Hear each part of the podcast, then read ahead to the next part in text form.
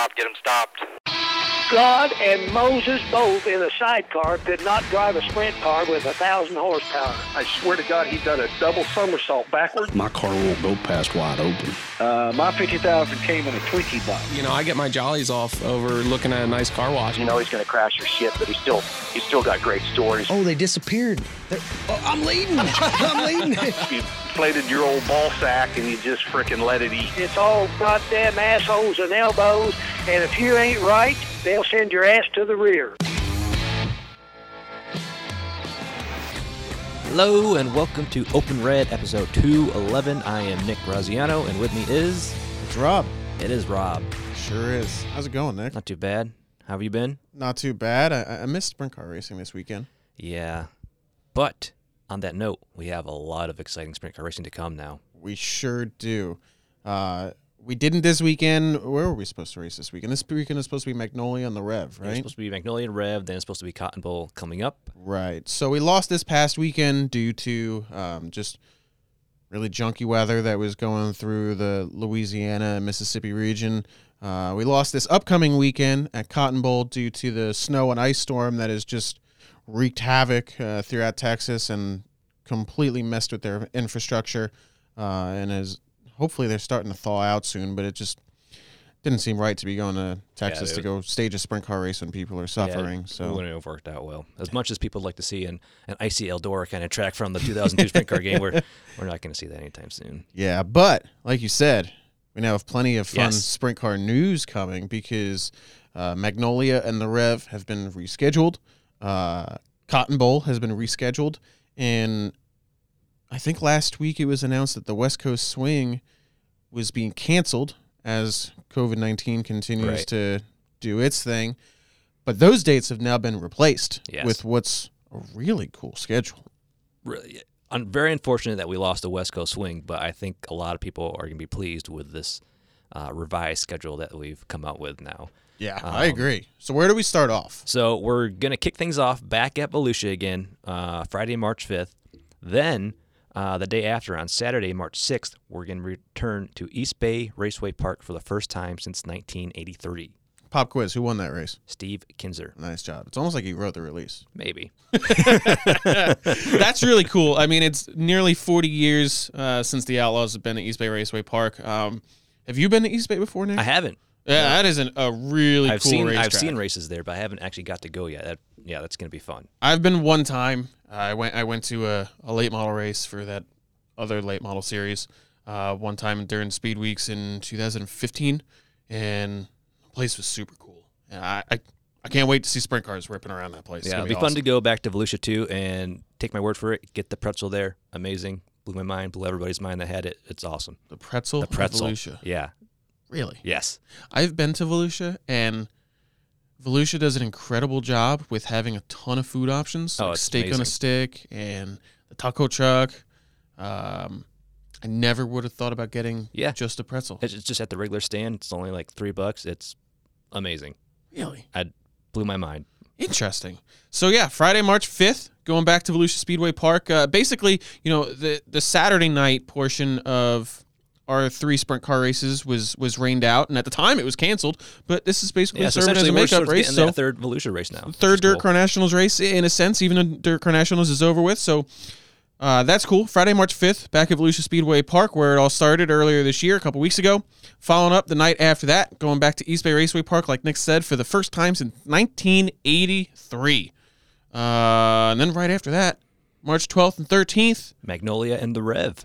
Two new tracks for the schedule. So there's your makeup dates for those races that were supposed to be this past weekend. And then the weekend after that, more we're looking at March 19th and 20th now is the makeup races at Cotton Bowl Speedway for the Texas Two Step, which was supposed to be this upcoming weekend. But now that will be March 12th and 13th. I'm sorry, March 19th and 20th. I looked at the paper a little bit weird. And then we get into some really cool stuff after that. Yeah, some really exciting. I think a lot of fan favorite tracks here. We're going to go Yeah.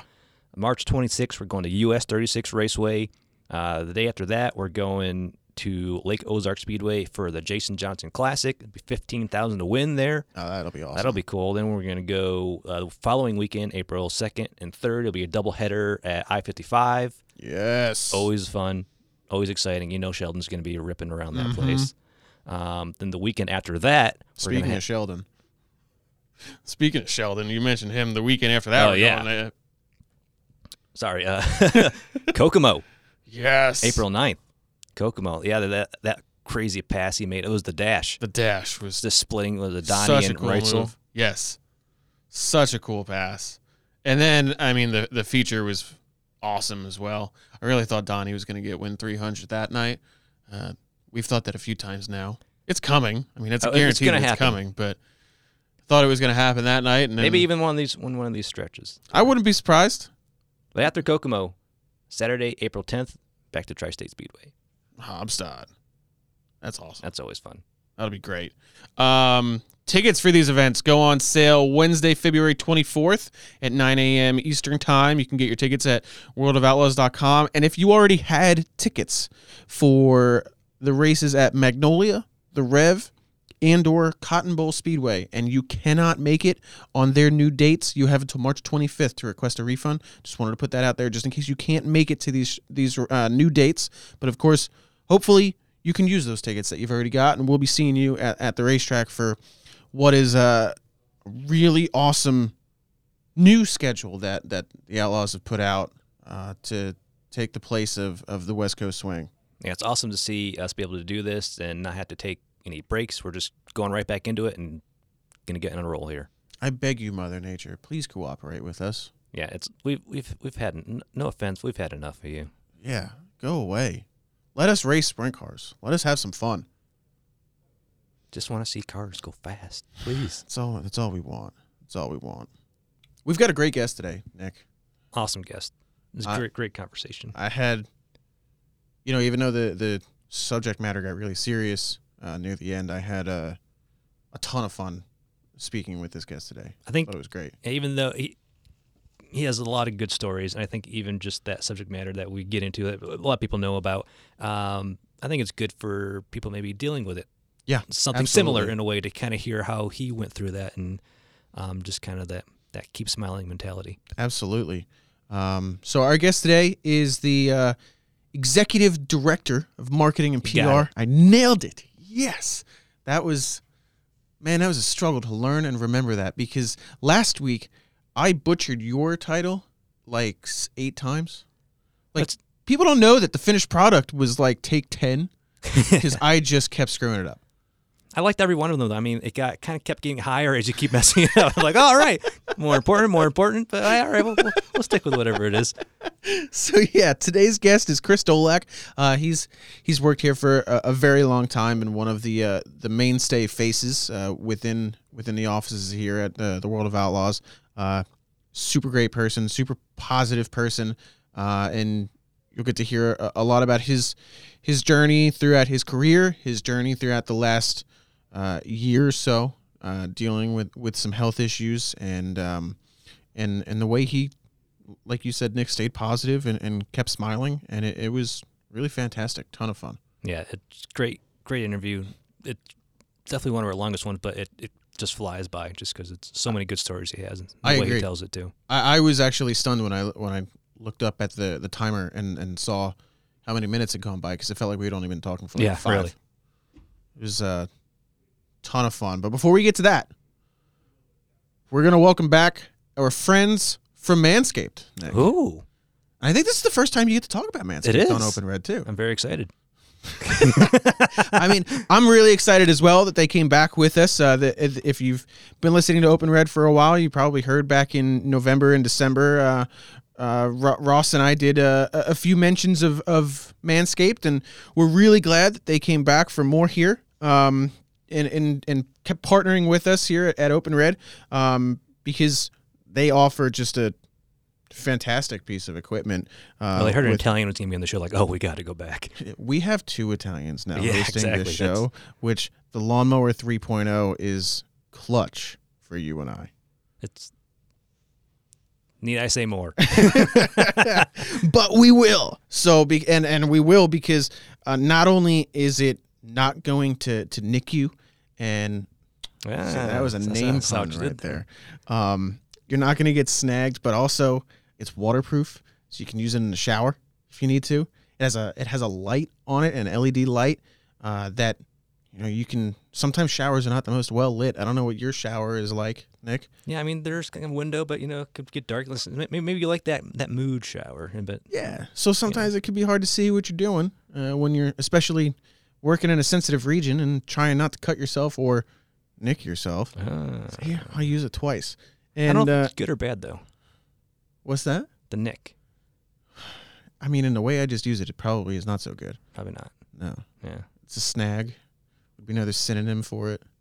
maybe the snag.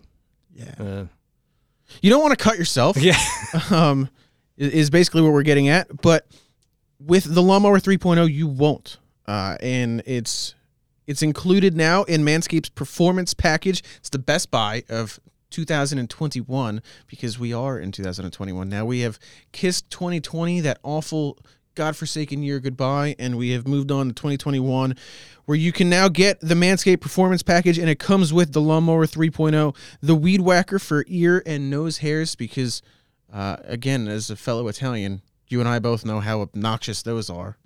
They're just very unsightly. Just the Um, other day had to clean it up again. yeah, you got to do what you got to do, and, and and I'm sure you did it with the Weed Whacker ear and nose hair trimmer by Manscaped, uh, and also included in the performance package, of course, is the Crop Preserver anti-chafing and deodorant, uh, which will keep you nice and fresh down there, uh, which is very important, and of course the Crop Reviver, which is a spray-on toner, uh, which it's made with nice soothing aloe, because in, in case you know you, you get out of the shower and your, your pores are all open everywhere, and if you just did accidentally get yourself, if you were not using the Lawnmower 3.0 for whatever reason, now you're going to want to put some aloe on there and soothe yourself. And now you can do that using the Crop Reviver, and you can get all of this 20% off plus free shipping if you use the code OpenRed20 at manscaped.com. So once again, that's 20% off with free shipping at manscaped.com. Use the code OpenRed20. I'll say it one more time for you, Nick, just in case you, didn't hear it the first two Yep. times. 20% off free shipping at manscaped.com. Use the code OpenRed20. Nick, your balls will thank you. Oh, perfect. Not gonna nick it. There you go. You do not want to. So, with that said, without further ado, I think it's time to welcome in our guest, Chris Dolak. What do you say, Nick? Let's do it. All right, here we go. Our guest this week on Open Red is the executive director of marketing and PR for the World Racing Group and the World of Outlaws, and iRacing legend Chris Dolak. Chris, how are you doing? I'm uh, lovely. iRacing legend is perhaps stretching it a bit. You had some legendary moments last year during I- those I uh, dirt car some- esports shows. A lot of dirt vision time. A lot- Yeah, a lot of, a lot of division time, a lot of uh, uh, back of heat race and LCS moments.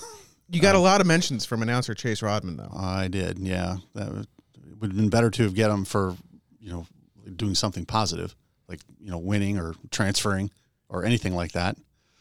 But hey, you got to you know take what you get. It Sponsors entertained love us. sponsors love TV time. yeah, Anyway, thanks. yeah, yeah, yeah, they do. Exactly. Uh, to the point that my kid said, well, "Why don't I just race under your name?"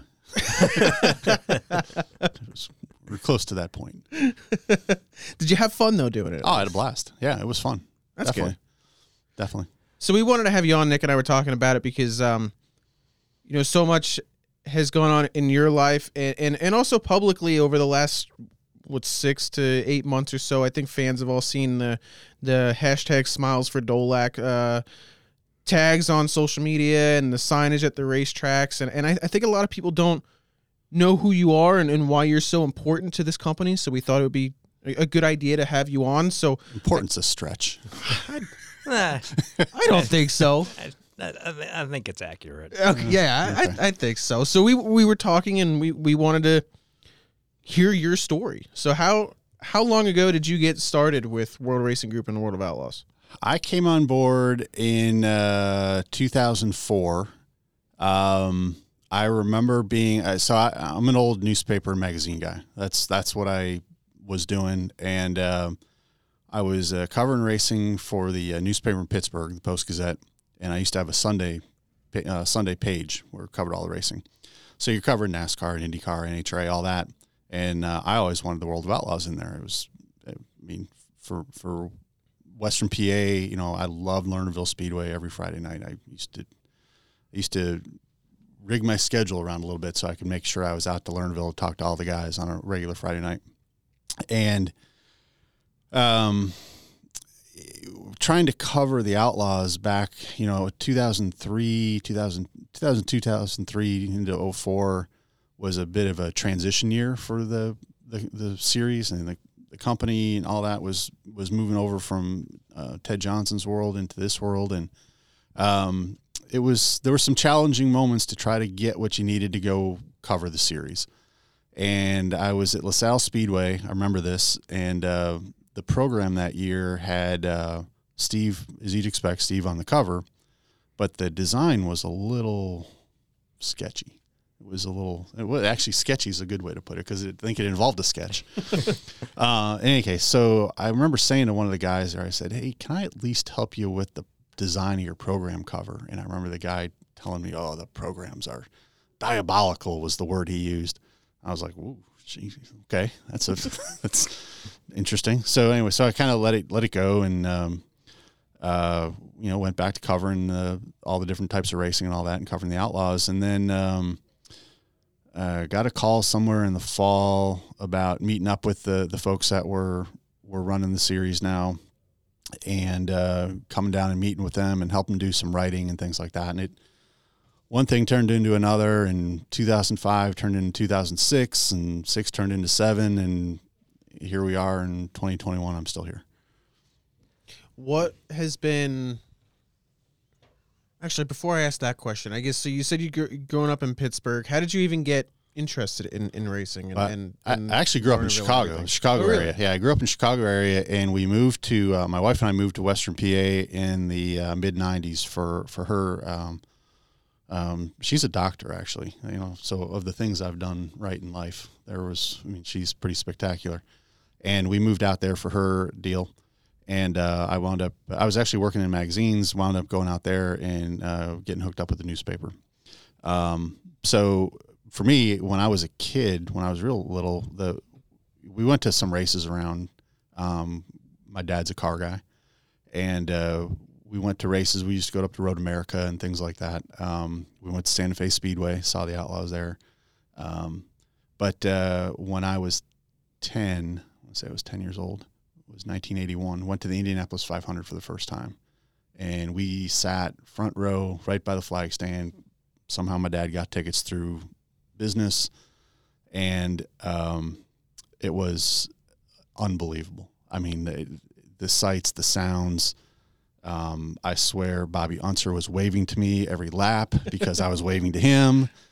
You know, maybe you learn later that he was signaling his pit crew, but to me, as a ten-year-old, I thought he was waving to me every lap, every time he went by, and um, I, I was pretty much hooked. Then we got a go kart after that, and um, you know, I, you're racing a go kart in a parking lot, and you think you're you're racing at Indianapolis in your mind as a as a kid, and um, uh, so then one thing led to another, and uh, I uh, uh, had the opportunity to do some some writing. You know, when you start out, you're covering everything. Doesn't matter what you're covering.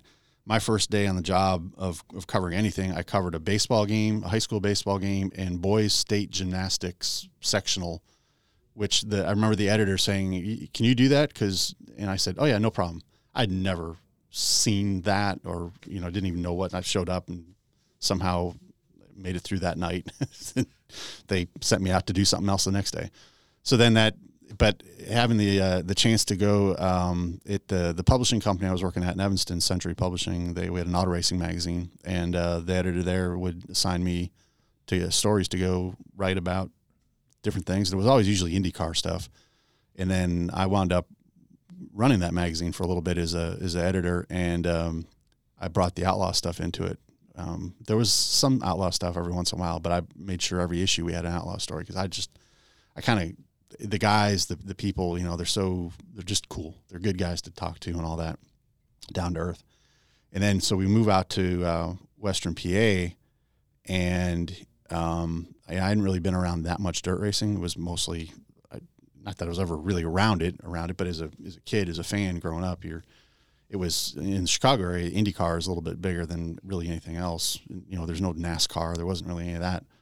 And um, uh, once I went to Lernerville, that's when I got hooked on dirt.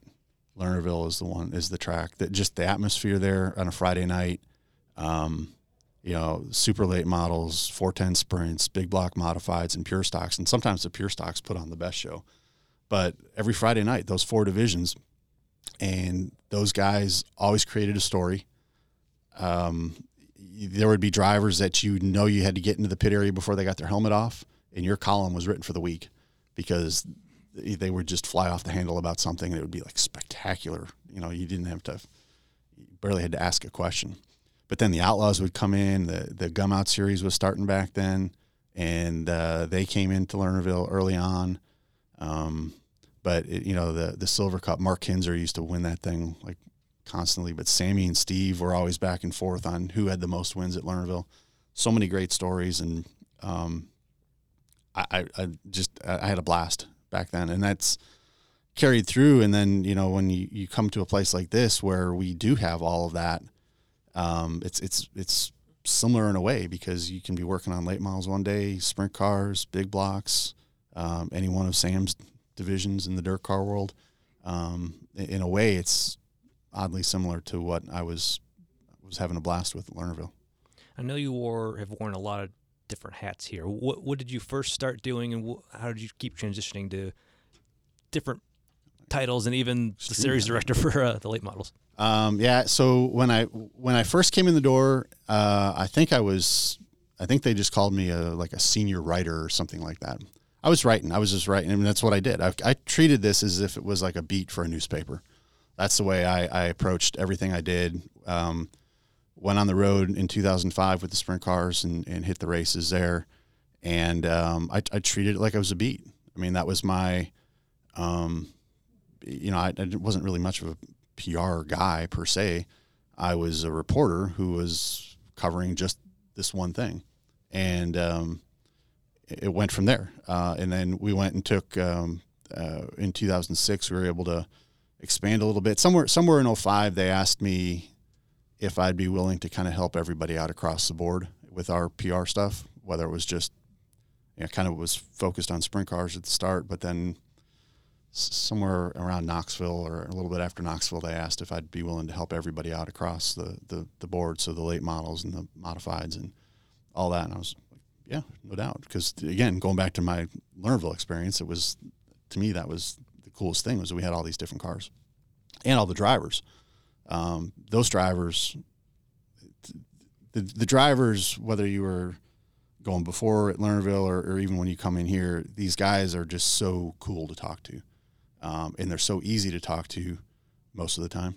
If depending on when you get them, you know, don't take a TV crew to talk to Steve Kinser between hot laps and, and qualifying. I learned that like I think at Haubstadt pretty much early on in the season that I was never going to do that again. Um, did he not want to talk? Yeah, well, he, he I think the quote was, "I'm kind of busy here," and I, I looked down. I was like, "You're right. We'll we'll come back."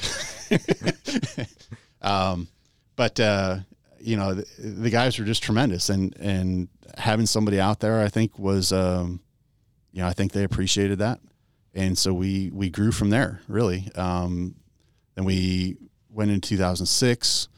Um, brought Tony V on. Tony Veneziano came on board on the sprint cars. I went over and started helping the late models out. Then we brought Kevin Kovac in on late models. Uh, Tom Skabinski was helping the modify or was doing the modified work up in the Northeast, and we just kept growing and expanding and expanding to where we are now, which is um, probably the biggest PR team we have um, in the time I've been here. We've got uh, from the dirt car world, uh, Sam's world at the UMP stuff, and uh, all of our series covered. It's it's in you know really good guys. Really, you know everybody's got like different skill sets, which is kind of neat because mm-hmm. everybody can lean off of somebody I'm not exactly Mr. Social, you know, social media guy, but we've got, you know, Brian Walker is obviously really good on there, and Nick is, you know, from all different capacity, you know, from great on social, an incredible storyteller, a great writer. Um, so we just we have a great team right now um, of of guys that um, really we can all lean on each other, and I, I think it works out really well. Nick touched on uh, that short time period where you were the series director for the for the late models. What was that like? Because that seems so drastically different from the rest of your background. Yeah. Um, I think when you're around here enough, you start to think you know more than you do. Because you know you sit in meet, you're like, well, I could do that. Um, no, I, um, yeah, I knew a lot of those guys, um, and one of the things I wanted to do was to, I, you know, I always want to promote our guys, and uh, I want to want to do what I can to make names, bigger names, want their names out there as household names. If we could ever get to that point, you know, where where everybody knows who these guys are, and that was kind of my mentality going in. there There's a series director, and I remember telling him, I said, we better make sure we have a good tech guy because I'm I'm sure as heck not. I mean, I'm a good go kart crew chief, maybe, but it. I, I said, Would your son say that? Yeah, if we finish in the top five, he'll he'll take the credit. If we finish outside the top five, it's my fault. You're a championship winning go kart. I, I am. I am. Yeah, we we I'd say that's pretty good. Yeah, we, we did we had a we had a we had a really good run there for a while. then the rules changed, and I. You know, I know I was out to lunch on a couple stuff, a couple things, but Those darn directors changing rules. yeah, yeah, yeah, yeah. Those rule book changes. It's like, man, they mess with you. We don't have to change the weight rule again, do we? Um, anyway, but uh, yeah, no, so I got out there and um, we, you know, we were all right. But what what I found when I was out there was that what they needed was um, was somebody different than what I was trying to do, and what I wanted to do was was just not going to happen. And um, at the same time, you know, it's all timing. A lot of this stuff is timing on when things come. So at the same time, you know, I knew Matt Curl had an interest in in joining up with what we were doing, and Matt had been running a track and had been dealing with a lot of the issues that were popping up. And I was not. I was on the phone constantly trying to deal with, you know, what other tires or deck height or shocks. You know, that it was like this is not not getting anywhere near what I wanted to do and what what agenda I was trying to push through because I was constantly dealing with other stuff. And um, I think in the end, uh, when I knew Matt was interested in, in taking that, I went to the guys up front and I said, look, why don't we shift this around a little bit here? You know, put me back in a role where I'm probably going to benefit the company the most. Matt's interested in it. He's going to take it and he's going to push this agenda. He's you know promoter at one of the tracks we race at, and uh, it made a lot of sense. And and so we went down that road. Um, and now with Casey running the series, Casey's a racer, and I think that's perfect for what those guys need. I think that's a really admirable trait to have to realize that what you were trying to do wasn't working and and be willing to make a change before having someone someone else come to you and say, "Hey, we need to make this change." Well, it's just, I mean, it, we're all one team here. Uh, that's the beauty of this place is is we're all, you know, we're all one unit. We all pretty much work together. We, yeah, we all have different focuses and responsibilities, but everybody helps everybody else out. And you know, when you see that, it, it just makes more sense for this person to be in that role. They're probably going to be more happier in that role or more comfortable. Probably be able to to move the needle forward a little bit more. Then it it makes more sense to do that. I, I don't. Obviously, PR in motorsports has changed a lot and evolved a lot. Even what we've done today is more than some Oh, yeah. sprint car guys have seen. Was it hard trying to get some guys to adapt to some of the things we wanted to try and get them to do, or just get used to more PR? I I think getting used to me coming over there and asking them a lot of questions all the time. You know, they weren't really used to having somebody um, coming over there, so you just had to learn the time, the best time of the day to do it. You know, and Kind of busy. Yeah, two in the afternoon when they're kind of hanging out at the trailer. That's a great time to go and talk to the guys, and you get some really good stuff. And, um, you know, trying to do it at at five o'clock or six o'clock is not the best time. But they're they're all on the same page with us. They all want the same thing. Uh, it's just a matter of finding the right time to do that. And, um, but yeah, it, it, I think there was there wasn't a whole lot of um, you know early week stuff promoting the next week as far as either maybe there was one release or whatever. And we we tend to push that a lot now now with the way we're doing social and all that. I mean back back when i started there I, there wasn't i mean maybe there was i don't know but i was i was not on twitter i was not on facebook not any of that stuff. And um I mean, heck, I remember when we thought it was cool. We created a MySpace page here. We actually had we actually had a MySpace thing because I, I think that was. I wish I could remember when we did that, but we actually had MySpace with all the driver mugshots and all that up there. And Did we have a cover song on the MySpace page? 'Cause you know, was the you know what? right? that was the thing. I was gonna say. we had I a want to say we did because we had we would have people every so often pitch us songs, and I think we kept one of them and used it. Um, in fact, with one of the guys, I remember we did a um, a deal. Um, his name's escaping me now. Of course, that's going to be bad, but he uh, he wrote a, a theme song that we used uh in a few spots, and i- they have a Speed Street thing down in Charlotte. They I don't know if they still do it, but they they had this Charlotte Speed Street deal during the race weeks in May, and we actually had Sammy and uh, this uh, guy came down and they were signing autographs down on Speed Street.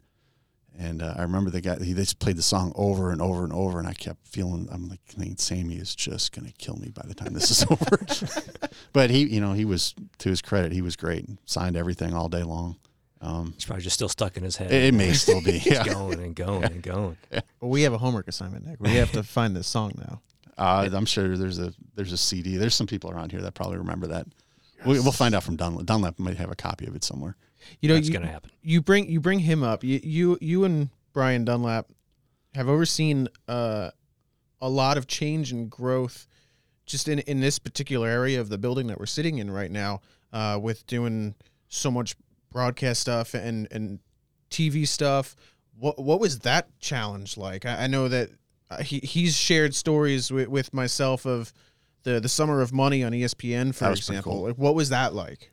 Um, so you know, going back to to let's say 2006, I think was the last year where we were on the uh, outdoor channel, and then the new group that came in that we were all all part of, we brought all the TV in house. So 2007, we brought it in house, and and I used to, and it was kind of, you know, I think we were learning a little bit. Actually, we were learning a lot because I had never really done TV, um, and so I was basically the guy up in the booth with the the broadcasters, and I'd try to feed them storylines. I was kind of the storyline guy, I guess, if you would put it that way. Brian has always been real sharp on the production, and um, really, uh, you know, you know the way his mind works around here. You Right. look at look at what this place has developed into, and, and The wheels are always spinning in his yeah, mind. I, I mean, it's heck now with the midgets that he's got going, and he's always just the way Making his, the way his mind, yeah, yeah. Well, the way his mind works, it's pretty phenomenal. And the things that we created, uh, it's really it started with the the first trailer we had. We we didn't have a trailer in 2005. There was like a tech trailer that got pulled by a dually, and I remember we were at Attica, and uh, the the phones went out that night. So there was no phone, there was nothing in the press box. And at that point, the Dirt Vision, there was audio. That was Johnny's audio was free. And there was no cell service. The phones went out. And I remember we, we got back to the hotel in Tiffin or wherever we were staying that night. And our voicemails were just blew up from the guy that was running the Dirt Vision studio going, Where are you guys? We can't get anything. And so by the end of the 2005 season, we sat down in Norman, Oklahoma, where the office was at that point, and I, I said, "Look, if you guys want to get to this level, we need to create something. We need to have a, a, a media center. We need a place for people to work because you go to these tracks, and a lot of the tracks, you know, they don't have a, a tower. If they have a tower, there's just enough room for the officials. There really isn't Right. room for media. It's not really a. They call it a press box, but there's no room for press. I, I- you know, we sat there. There was a track. I, I won't say what track, but I literally sat on a folding chair outside on the on the roof because that was where you had the ability to work. Yep. So we built this trail. We, we talked with Brian Carter and and uh, they agreed, and we built this trailer, which is still in use in the Super Dirt Car series, which is awesome. I love that it's still out there. But um, we we had a satellite on the roof, and we rolled that thing out, and that became the backdrop for the TV shows in 2006, and then really it continued on into 07 and uh, beyond. So uh, we got we started doing the TV stuff. I was up in the the booth, and uh, I, I think it was the end of 2007, maybe the end of 2008, and I just remember there was a victory lane where we were at World Finals. It must have been 2008. So that was after the Summer of Money, which was you know that was a neat deal. That was like doing live TV every every weekend. um, for me that was it was like going back to the my newspaper days. It was like doing a daily newspaper. You were like on a it was like running a marathon every night. Having to hit that deadline. Yeah, uh, it, there was it. The first one, I think it was the first one, was at Knoxville, and we wrapped that thing up. It was six something in the morning, and they were running to a TV station in, in town to upload it uh, in Des Moines. And I remember Brian and I we were talking like, we can't do this every week. There's no way. This is no way. This is gonna. And uh, so we we uh, we got better at it. The producers were great. The the guys out of Tulsa that we were working with, Dave Bruner and his crew, um, they were just great people, and, and we got it dialed in pretty good. And there's, I mean, some of the most fun we had was in that that deal. Um, uh, the wave. I mean, we all, we always talk about the wave when McCarl went by Schatz and then waved at him, and then the red flag or the caution came out. it's like, oh, uh oh. but the the things about like that was at at Casey Raceway Atomic. Now we actually built um, uh, uh, in the tower. We had to build that afternoon uh, the studio for the the announcers because there was the the race directors were calling stuff right next to where the TV guys were broadcasting and where Johnny was calling the race. So those are the things like I, I remember more about what went into actually pulling that stuff off than probably the races themselves because there's a lot of crazy stuff that you have to do to make this stuff work. A lot of stuff that I didn't know and you know, learned. But um, at some point, I think it was uh, 08, it was th- that World Finals where when we did the deal where you have the the winners, the champions hoist the trophies at the end of the night. We were doing live.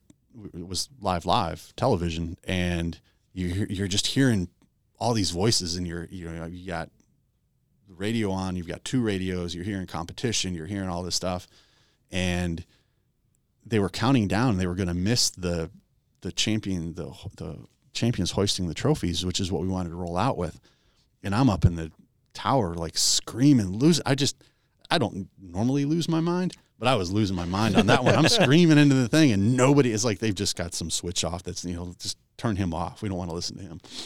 And so after that, I was Brian and I were talking. I said, you know, I think we can get anybody to go up in the tower and feed that stuff. I said I might be better off down in the pit area helping whoever down there. And so the next few years after that, I went down and was working in the pits with the pit uh, broad the pit announcers and um, trying to help uh, with the direct kind of the storyline stuff from down there and trying to be a go between with some of the drivers. You know, because you're, now you're talking about you need a driver to to come out of the truck in the middle of heat races or something like that, and so I would try to go up there and bridge the gap on some of that stuff but yeah, we had a lot of fun. We learned a lot. I, I probably learned more than Brian. Brian's pretty sharp on all this, but um, for me, I was a storyline guy, and however, whatever headset I had on or however it it worked is the way we made it work. Once we had PR guys in all the different series, it allowed me to float around a little bit more and kind of just help where I could. Now, talking about trying to get drivers to do interviews, I know you have a pretty entertaining story that happened in the Kings Royal. Oh yeah, yeah. well, that was uh, two. That was the 2009 Kings Royal. I think we were looking at that. Yeah, um, that was the one. So the the whole day. That that's probably one of the greatest stories. Um, we had the Goodyear blimp at a race at Charlotte, the the TV race before, and everybody thought it was the coolest thing. You get the Goodyear blimp, and you're looking down over the track, and you're. So we get to Eldora to do the Kings Royal, and we're trying to think, well, how are we going to get that perspective? And it turned out somebody had a helicopter. One of the car owners, uh, not not one of the full time guys, but one of the Midwestern guys, uh, car owners had a helicopter. So uh, he said he'd take our camera guy up. Well, he took our camera guy up, and you know, again, I wasn't thinking. I didn't give him a radio, so he goes up and starts to qualify over the track while the cars are hot lapping. This guy's in a helicopter, basically doing donuts over the track. the camera guy almost fell out several times. We we got about three seconds worth of usable footage because of the speed with which he was. And I, I learned that day that there's a no fly zone over Eldora because Larry Bowes uh, was uh, running the track at that point there and um, had the Darke County sheriffs uh, standing behind him, and he's on the radio screaming at me to get that helicopter down because there's a no fly zone over the track. This guy's literally flying like I could see his eyes. I'm standing on the I'm standing on the the concrete like in front of the concession the old concession building, and uh, all I had was a couple of reporter pads in my pocket, and I take them out and I'm like making an X and I'm like trying to wave this guy down so he'd see the thing. So he finally lands and I go back out there to check on. You know, he lands out on behind uh, turn three, and so I wander on out there to try to make sure our camera guy's still in the helicopter and you know tell the guy, hey, thank you. Um, we probably won't ever do that again. You know, and uh, I come back and so I'm I'm just like, geez, you know, all worked up. And I, I came back in, and they were qualifying at that point, and so I'm watching the cars go by on the track, and and then uh, you know here comes Schatz. He goes by, and well, Greg Greg Wilson was still on the track, and of course that was the big. You know, well, I didn't know what all was going on, but I heard I'm listening over the radio to what goes on, and Carlton was asking for anybody who saw whatever, and you know officials were were chiming in from various places, and I I said, yeah, the car was right there. So okay, and next thing I know, I finally I get myself back into the command center, and it's like World War Three. I was like, what in the world? So I saw Shane Carson. I said, Shane, what's what's going on here? And uh, so, uh, something happened. They gave Donnie another lap, and I was like, uh, oh, uh oh. And then learned, you know, that Donnie's extra lap bumped Steve out of the out of the inversion in the heat race, and the whole. It was it was quite the shouting match, and everything's going on. and It's just like, I mean, I I had not seen that many drivers screaming and yelling. Poor Carlton is standing there trying to, you know, answer questions, and they're just screaming and yelling. It's it's like nothing you've ever seen. And so then I hear on my headset the producer in the truck going, uh, "We need to get an interview with Steve." And I, I just I pop my my button on the headset and I go, "Yeah, I don't think we do. I really don't think we do. Let's let's just move on. We don't need to talk to Steve." Yeah, we need to talk to Steve. I'm like, oh man, okay. So I'm like, uh, nobody else is gonna go get Steve. I gotta. Can you go get Steve? Like, yeah, okay. I'm like, and this is not. I saw him going away. I I know what he's looking like. I that's not the Steve I want to talk to. And so I I wander down there, and uh, his truck he was parked uh, pitted at the first hauler down toward turn one on the front stretch, and so I, I get down there and I walk around the side, and at that point he had the back door was closed because he had told everybody load it up, we're we're leaving. So I go around the side door, and I uh, I had there was a Hoosier tire in the doorway in the the side door of the trailer, and I had sort of like one foot in the trailer into the middle of that tire, and Steve came out, and he was he had not calmed down. Let's just say he had not calmed down by that point. and he I, I backed up out of the door, and he's he's screaming and and you know continuing on from whatever he was yelling at Carlton about. And so I start backing up toward the back, and he's following me, and he's yelling at me. He's really yelling with the logos on my shirt. He wasn't yelling at me, but he was yelling with the logos on the shirt. And um, I'm on the radio, so Shane Andrews was was uh, pit reporting there, and I'm on the radio going Shane, Shane, Shane, Shane, and and then uh, Shane kind of swooped in with the camera and the mic and picked up the, the started interviewing it. And I just stepped back and I was like, I almost died. I almost just died right there. that was that was almost the end of me. Steve, I almost died by Steve Kinser. I mean, his eyes would were enough to just like knock you down. I mean, th- those those steely eyes. They like I never want to see that look again. Whatever I have to do, I'll, I'm never going to do that to.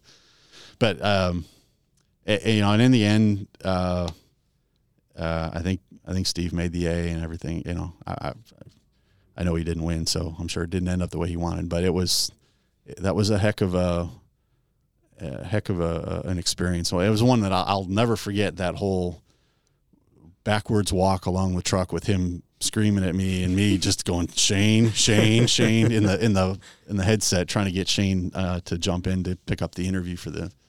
Did TV. Shane get the interview? Yeah, oh yeah, yeah, yeah. He got the interview and All right. uh, it was. Spe- I think that was one of the. I think Speed and Dave Despain, those guys at that point, were doing awards for like, uh, you know, what I don't remember what it was, angriest or or whatever, some something. It made some award on on Speed at that point, which. Well, I guess you know that was cool, but So, yeah, I got that. I got that. yeah, yeah, I never wanted to go through that ever again. Yeah, That's awesome. but yeah, So this this past year, and, and as I mentioned at the at the top, um, smiles for Dolak. Uh, challenging it would be an extreme understatement to describe your your last eight nine months. It's or been so, an adventure.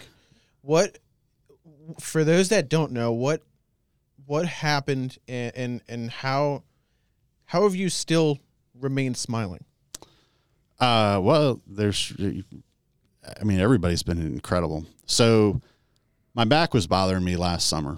Um, kind of started actually when we were all shut down. Everybody started working at home, and uh, so you know we were working in some cases literally twenty four seven. I mean, you guys all know we were we were around the clock doing what we Go, go, could go. um, to provide whatever we could content to entertain the fans. We were doing, uh, you know, everything we could, and it was literally we were we were around the clock. Yep. Um, so I, I started to notice at that point, like I had a weird pain in my back, and I just assumed it was some sort of like a pinched nerve or something like that. So I googled it because that's what you do. That's what I do because I don't go to doctors. So I, uh, I With your wife being yeah, well, yeah, I don't even tell her like something's bothering me because it, I don't. So, um, I- you know, so it said, well, a pinched nerve, you got to just let it work itself out. So I was let it try to work itself out for most of the summer. I kept thinking, oh, this it's going to take care of itself at some point. It has to. And then it started getting worse, and I was like, well, you know. So I, I, uh, one of the cool things, you know, my son races carts, and um, we've done that for a number of years, and we switched the type of carts we were racing this year, and had the opportunity to go um, uh, back up home where I'm from, or a little farther north up in Wisconsin, and uh, uh, do some racing at Road America on their kart track there, which for me, as a kid, when I went there and we used to camp and watch the races at Road America, it was really cool for me to go back there with my kids and and race. So we're there, and um, it was it was bugging me even more at that point. But we were going down to the uh, the one and only at Knoxville, um, and so my folks put the kids on the plane. They flew them back from Milwaukee, and I drove the truck and trailer down to uh, down toward uh, Iowa. And I got about halfway there, and I, I, mean, I couldn't get myself comfortable in the truck, and got out at some point. You have to put gas in it. Got out at a truck stop in Cedar Rapids, and, and literally fell. I could not. I, I put one le- one foot down, and the right leg went out. Wouldn't even hold me up. And I was like, "Well, this is not good."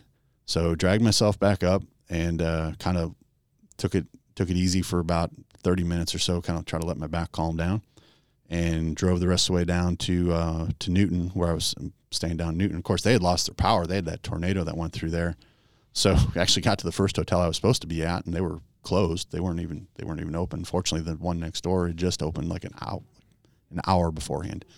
So I went to go check in there, got in there, and uh, I called uh, called Jeff Hockman, um, who because you know running that event, Jeff was kind of one of the point people on the event, and I said, hey, um, you know, just you may want to. I said I'm in this room number. I actually gave him the room number, and I said I, something's not right here, but I'll see how it is in the morning, and I'll I'll see you at the track. And the next morning, it was not any better. And so I called, I actually called Nick and said, Hey, you know, if I'm not there, what, what really was I going to do? I mean, Nick had everything covered from a PR standpoint, so really wasn't much I needed to do there. I called Kendra just to make sure on the credentials and, and some of the media stuff that um, that she and her team had that covered, which of course they did. Um, and I called uh, called Jeff, called Brian Carter, and said, I think I'm just going to get on the road and head back to Charlotte because you know when you got a pain in your back, that's what you want to do is drive 18 uh, plus hours with a Yeah. trailer because that's the way I roll. Um, so I made it to, uh, uh, well, ultimately I made it to Indiana, and uh, that was it. I was like, I can't do this anymore.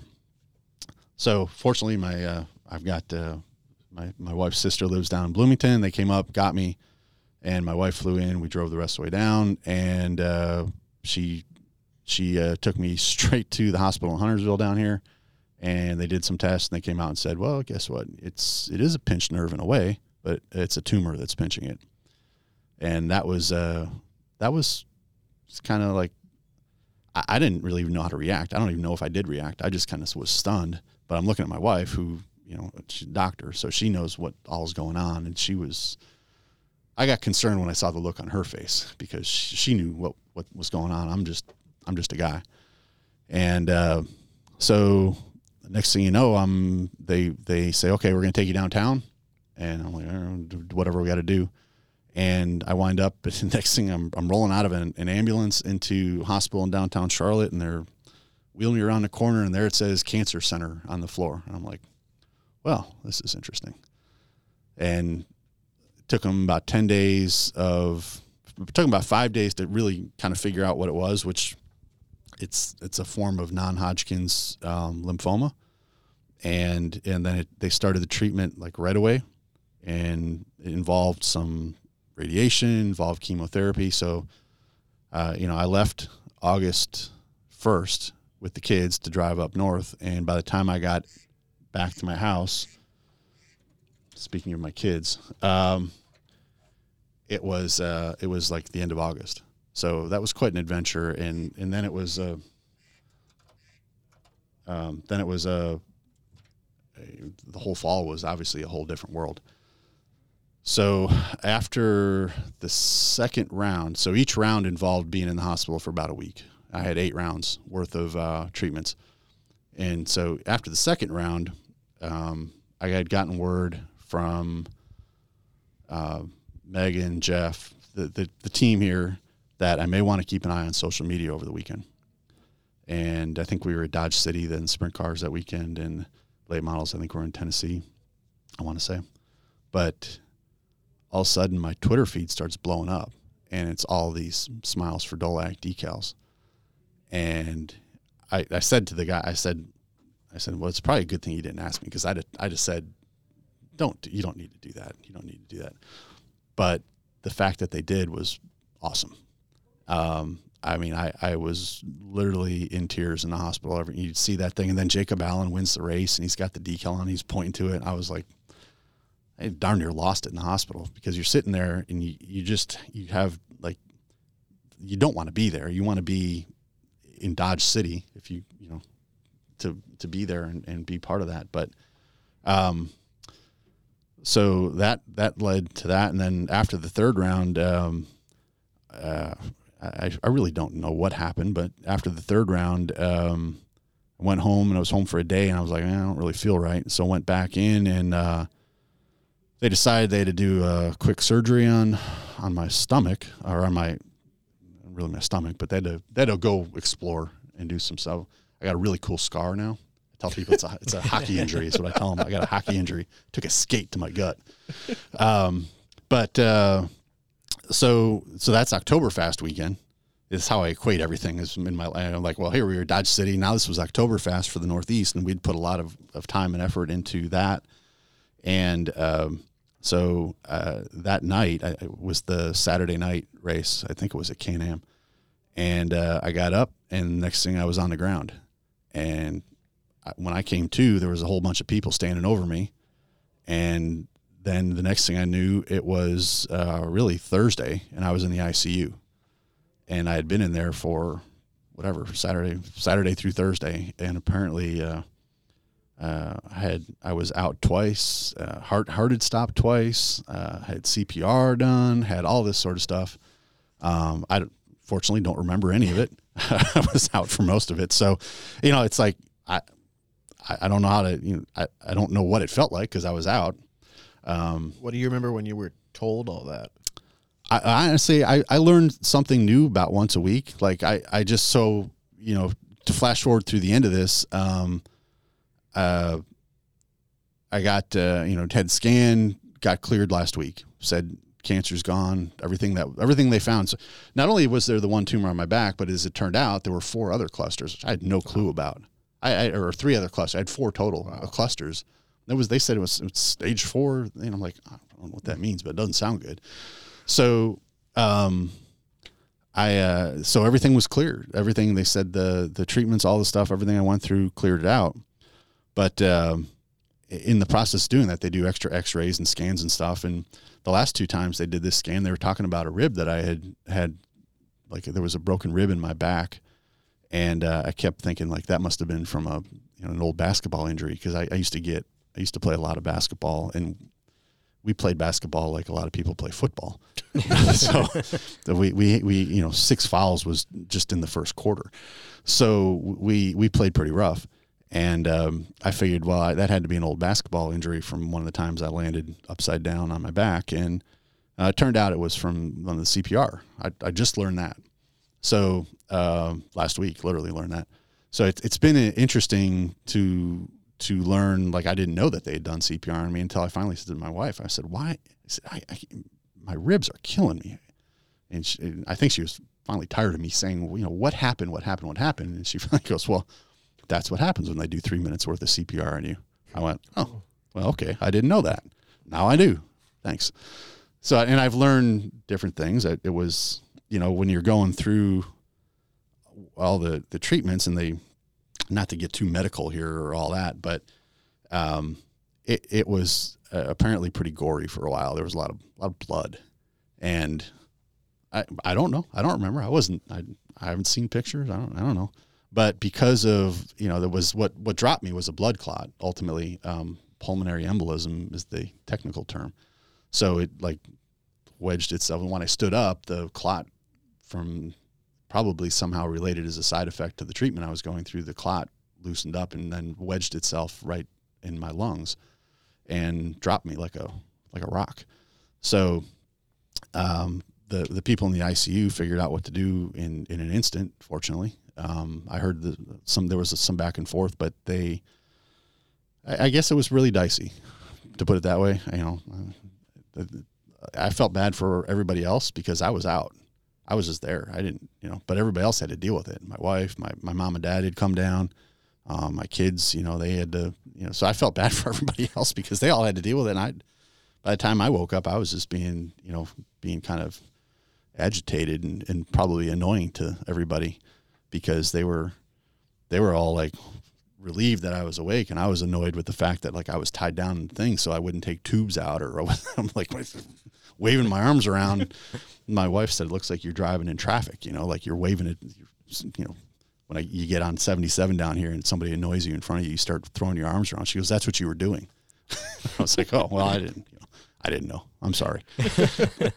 but, uh, yeah. And, and, and now I, I mean, I feel fine. There's obviously I got some strength that still has to get built up in uh, my legs and stuff. Where that the the initial deal that dropped me um, basically hit a nerve that kind of messes with my uh, my quad on my right side. So I just got to get that.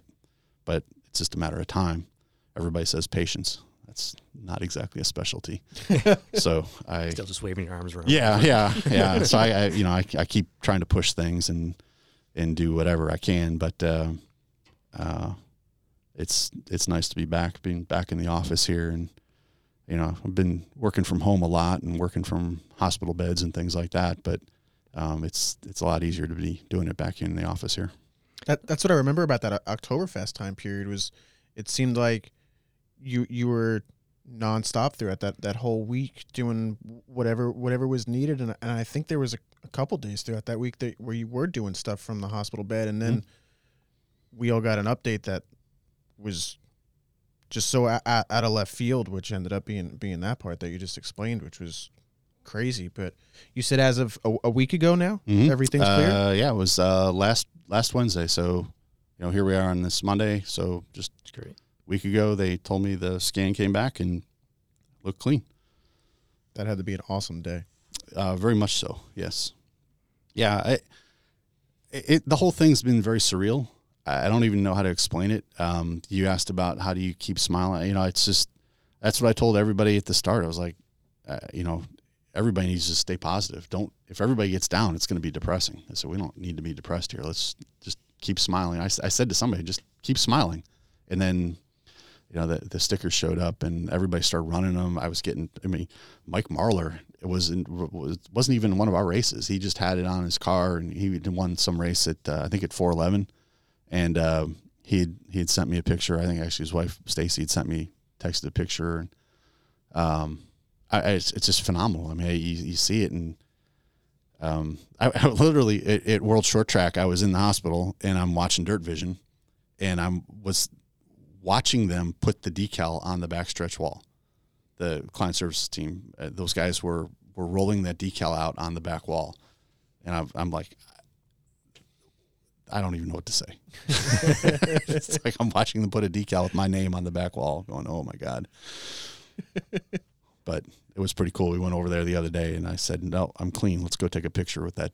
That's the first time I've done a picture with that thing. The kids have the on the on the carts. They've got the stickers and stuff, and Hearn Brett Hearn sent me a picture. Going, he was loading the truck or loading his car in the truck to take it down to Florida for uh, Dirt Car Nationals, and he had put the sticker over his over the the roof of the car. That's cool. Um, I mean, it's just you, you realize, you know, you go through this and, and you, you you interact with a lot of people over the years, and and uh, you know, I'm older than I care to admit that I'm I am, but um, been around for a long time, I guess, and you certainly um, hope that you've treated people the right way through the years, and then when something like this happens, um, it, it's just uh, I, I like I said I don't even know words I've said before. It's just it's overwhelming and humbling. Uh, I I don't even know what to say other than thank you. But it's it's certainly certainly uh, raises the raises the mood when you see that stuff when you're you're stuck in a in a hospital. I, I will say the nurses up there at that uh, downtown there at Novant uh, learned a lot about dirt racing over the last six months. Still keeping that PR going. yeah, they would- they would come in there and I'd have the I'd have to turn the audio down. You know, Johnny blaring out, you know, Johnny screaming out the thing, and they'd be like, "Is that that?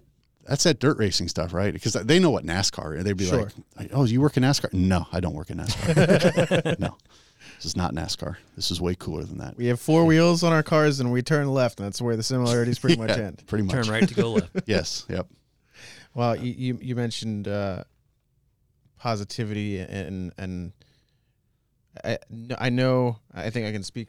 Nick, f- I think you could probably agree with this on behalf of literally everyone in these offices that the place has been a brighter and more positive place since you've been able to, to come back and be back. That's the glow daily off my head. The hair hasn't come back yet. You didn't see the shine off the light. yeah, there? if you see this, I mean, you get a glare. You know, no, I, I, it's it's good. I'm glad.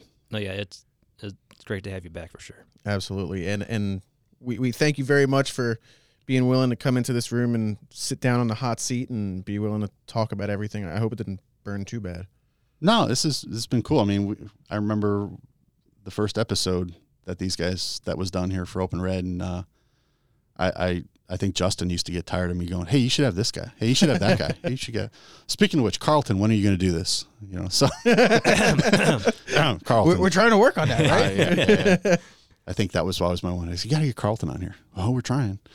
So Carlton, if you're listening, Hopefully soon. I thought maybe we can make maybe maybe one day. it's Maybe one painless. It's much less painful than having needles stuck in you for the last eight months.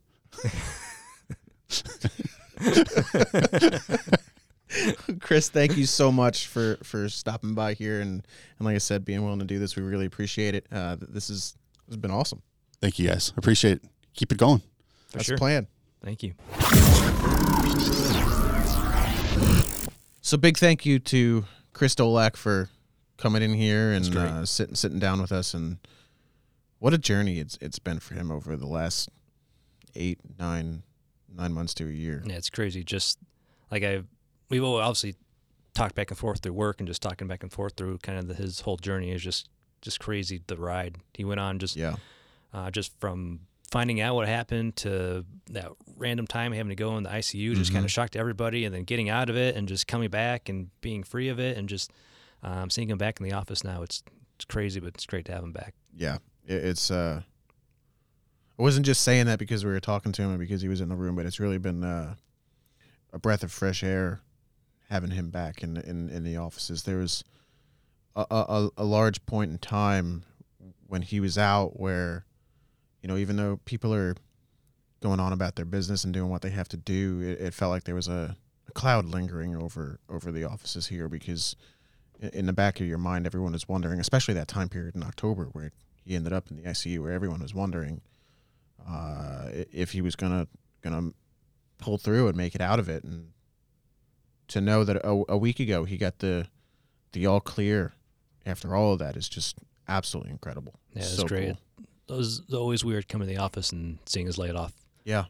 So Especially nice, because nice to he- see it back on. especially because he'd be here. Th- th- there were days where where I'd be here late because we had a broadcast that went late, and he'd be coming in early, you know. And and and when I say early, actually, one of them I can tell you was um, we had an we had a double header Australian broadcast between Valvoline Raceway in Sydney and Perth Motorplex, same weekend as World Short Track Championships, and Chris left.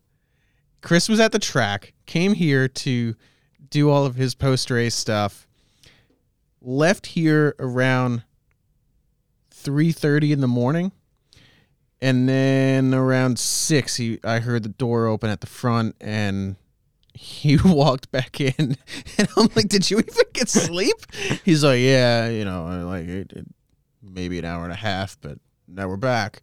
I'm like, "My goodness!" And so that light was always on Oh yeah. and, and to have it not be on for so long was just very very strange and like you said i'm so we're so glad that it's back on now. I know. I know he's happy. He, I know he's happy to be back. You mentioned um, even when he had the back pain, just wanted to drive straight back. Like that was his mentality. I remember when I first started. My very first races were the season openers at Volusia. Um, after the last night of racing, he goes, "We're gonna drive back tonight." "O- okay, so we just drove back straight through the night. Stopped at a rest stop, slept for maybe a couple hours, and kept driving just so he could get back and keep working. That's just just it's just his mentality. Yep.